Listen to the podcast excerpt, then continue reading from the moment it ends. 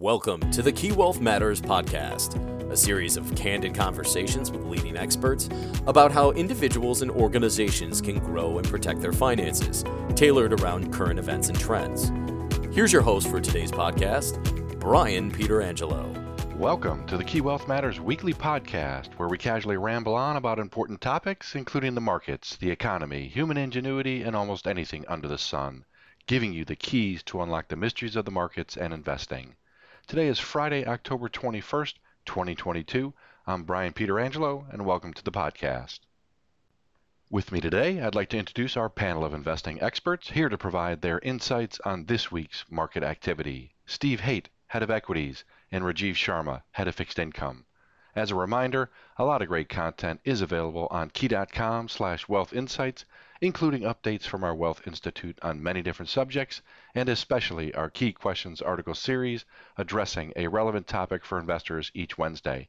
In addition, if you have any questions or need more information, please reach out to your financial advisor. Looking at this week's economic news, the calendar was fairly light. The Fed's Beige Book showed mixed economic activity across the U.S., Housing continued to slow, leading economic indicators continued to decline, while initial unemployment claims for the week maintained their steady pace, reflecting the continued tight labor market. So let's turn our attention first to what's happening with Q3 earnings reports and the stock market this week. Steve, what are you seeing? Well, as we sit here this morning, right around 23% of the S&P 500 market by market cap has reported earnings for the third quarter numbers have been coming in slightly better than expectations. I mean, companies have beaten estimates by 3.2%. 68% of companies are topping projections. Looks like earnings are set to grow just shy of 6% for the quarter, assuming the current beat rate continues. The, the important thing for me, though, is uh, with earnings is always to focus on the market reactions to the numbers we really get a feel for you know how healthy the market is by watching how stocks perform around these earnings releases. And right now, what we're seeing uh, that companies that double beat, and when I say double beat, that means companies that beat on both revenue and earnings when they report. Companies that double beat are outperforming the S&P 500 by 1.1%. Companies that double miss meaning they miss on both revenue and EPS, are underperforming by 6.6%. Now, while that sounds like a great spread, the average outperformance is usually 1.7%. So stocks that double beat are not performing as well as they usually do.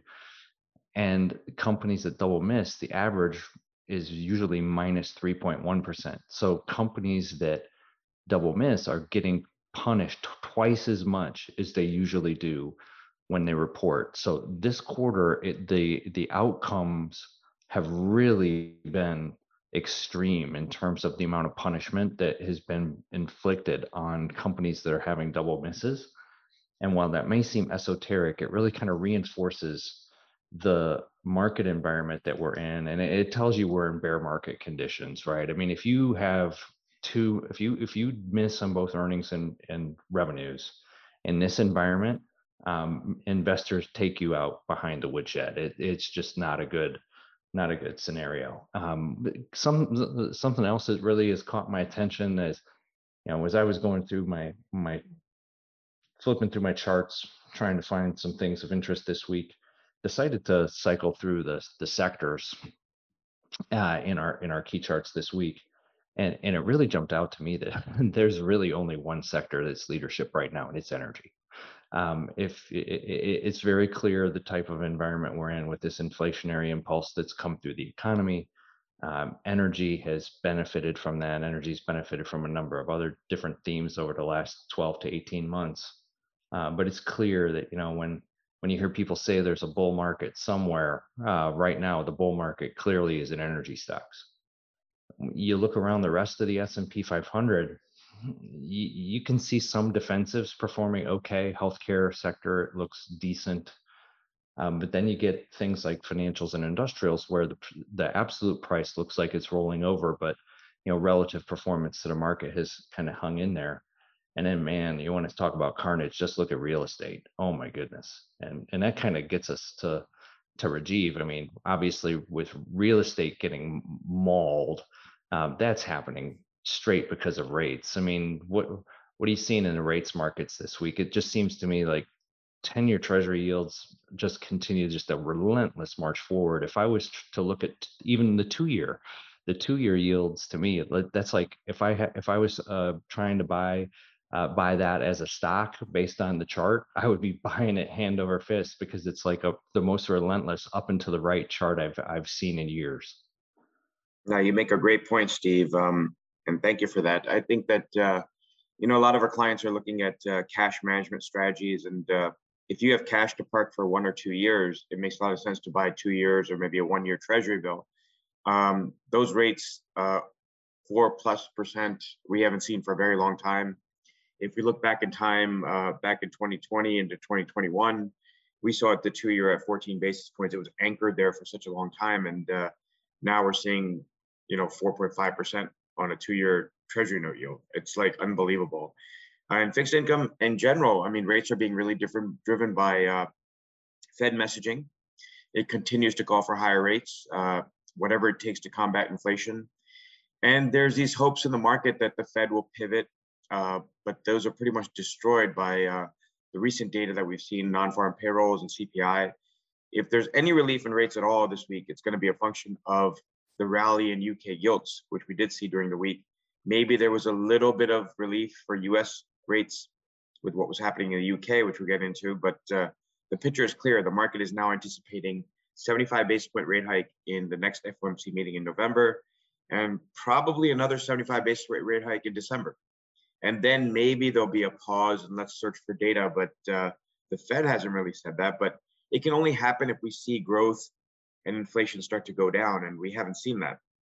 This gets contradicted by the rally that you're saying about stocks. Any quote unquote rally that you see in treasuries is met by a, a pretty brisk sell off. And uh, bond investors are really selling into the rally. We see the 10 year at uh, 4.28% right now. That's the highest yield we've seen since uh, June of 2008. And this is a support level. Uh, do we see investors getting involved at this level? Uh, it's possible, but uh, we don't see much follow through. Even when you see uh, investors thinking that fixed income looks attractive right now, we immediately see a sell off and we, we start to go back to the Fed messaging. And even in uh, corporate credit, we've seen spreads leak wider. It's important to note that issuers are also, corporate issuers are thinking to stay on the sidelines right now based on where rates are. Uh, borrowing costs are very high. Do they really need to come to market? Probably not. And you're seeing it issuers kind of stand down at these levels. So that might be a, a positive technical for spreads to not go extremely wider, but uh, we are leaking wider. You know, the one thing that concerns me about the credit market continues to be how the most speculative part of the market remains under pressure. I mean, you know, a- equity investors have learned over the last 20 years that that they really need to focus on credit and the health of the, the speculative parts of the credit market in order to get a good read on you know whether it's safe to stay in the water on the equity side and you know when i see triple c's continuing to leak wider relative to single b's i mean that spread is now up over 5.8% it looks to me like it's headed to 6 and that has been again another chart that's just been relentless up and to the right as we've started this uh, cycle of rate hiking. Um, to me that's that's a really concerning chart because uh, if we really truly are going to have a credit cycle um, as you know possibly the economy weakens in 2023 or 2024 whatever it is i, I mean we're not, we're not here to make a recession call but clearly with the inverted yield curve now for what three months plus um, I, th- I, think that we're, we're, we're definitely in the uh, uh, uh, seeing that you know quote unquote recession timing six to nine months out from from a market perspective is something that I think is baked in the cake. When we're looking at this from a credit cycle perspective, you know that could be another leg down for equities, unfortunately. And uh, you know I've been concerned by the fact that we've seen the equity market. Uh, when it does go down, not go down in a volatile fashion. It goes down in a meat grinder fashion. Um, and really, we want to see panic, quite frankly, in order to get um, a durable low in here in order to, to, to really think about committing serious capital to the market. Um, I, I don't know. What do you think about what's going on in the more speculative parts of the credit market right now? Yeah, Steve, I, I think that the high yield uh, is something, uh, that market is something that we really need to take a focus on. I'm glad that we are. Um, I think high yield spreads, you know, where they are right now, they could definitely go wider. Um, there's this notion in the high yield market that uh, credits are much more capitalized, issuers are better than they were back in 2008. Um, and I and there's a, a notion that uh, default rates are really low right now, uh, so everything will be fine. But we head into a recession, and I think that high yield gets really, really stressed at that point, and I think it's something really important to look at. I am kind of perplexed a little bit why high yield is not going wider. Um, I would think the high yield would follow the equity market with the volatility, but it has not. And I think that what's happening here is um, investors are getting involved in high yield. They're seeing good yield levels, but um, you know, it, it, feels to me that uh, you got to get a spread right now of maybe 700 basis points for us to feel some kind of pain in high yield.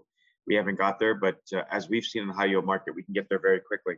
Yeah, and, that CDX, uh, that CDX has really been sticky here around five to five point three percent over the last probably three to four tr- weeks worth of trading. It has not gone wider, um, but at the same time, like I said, that triple C versus single B has continued to grind wider at the same time. So you know, I keep looking at that as as an indicator of where high yield CDX spreads are likely going to eventually end up.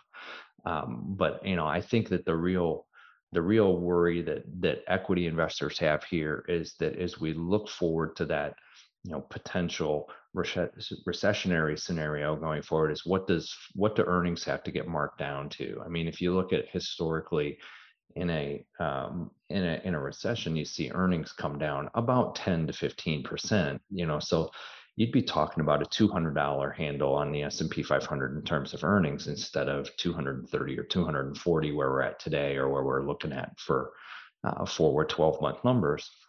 Um, and if you just put like a, a run of the mill 15 multiple on that, that gets you to a 3000 handle on the S&P 500 very quickly. So I think that's what that's kind of what the downside scenario is for people as we think about what the economy's looking like. Um, you know we're not making the call that things are going to head there uh, clearly but we think that you know you clearly want to have a, a, diversified portfolio we think that there are opportunities and alternatives in other areas where where we want investors to to think about how to protect themselves in an environment that continues to just be i, I, I got to say it's probably the most uncertain market environment that i've seen in my investing career i think that people really do not have a handle on how to ha- how to deal with rates moving as fast as they have moved. I mean, we've never seen moves like this in a time frame this compressed. This cycle is just kind of mind-boggling in terms of, of pace. I think that what's happened is the market has kind of normalized the 75 basis point rate hikes.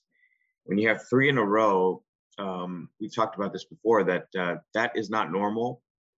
Uh, rate hikes generally are 25 basis points, but the market is somehow normalized that 75 basis points is normal. And I think that that's a really dangerous place to be in.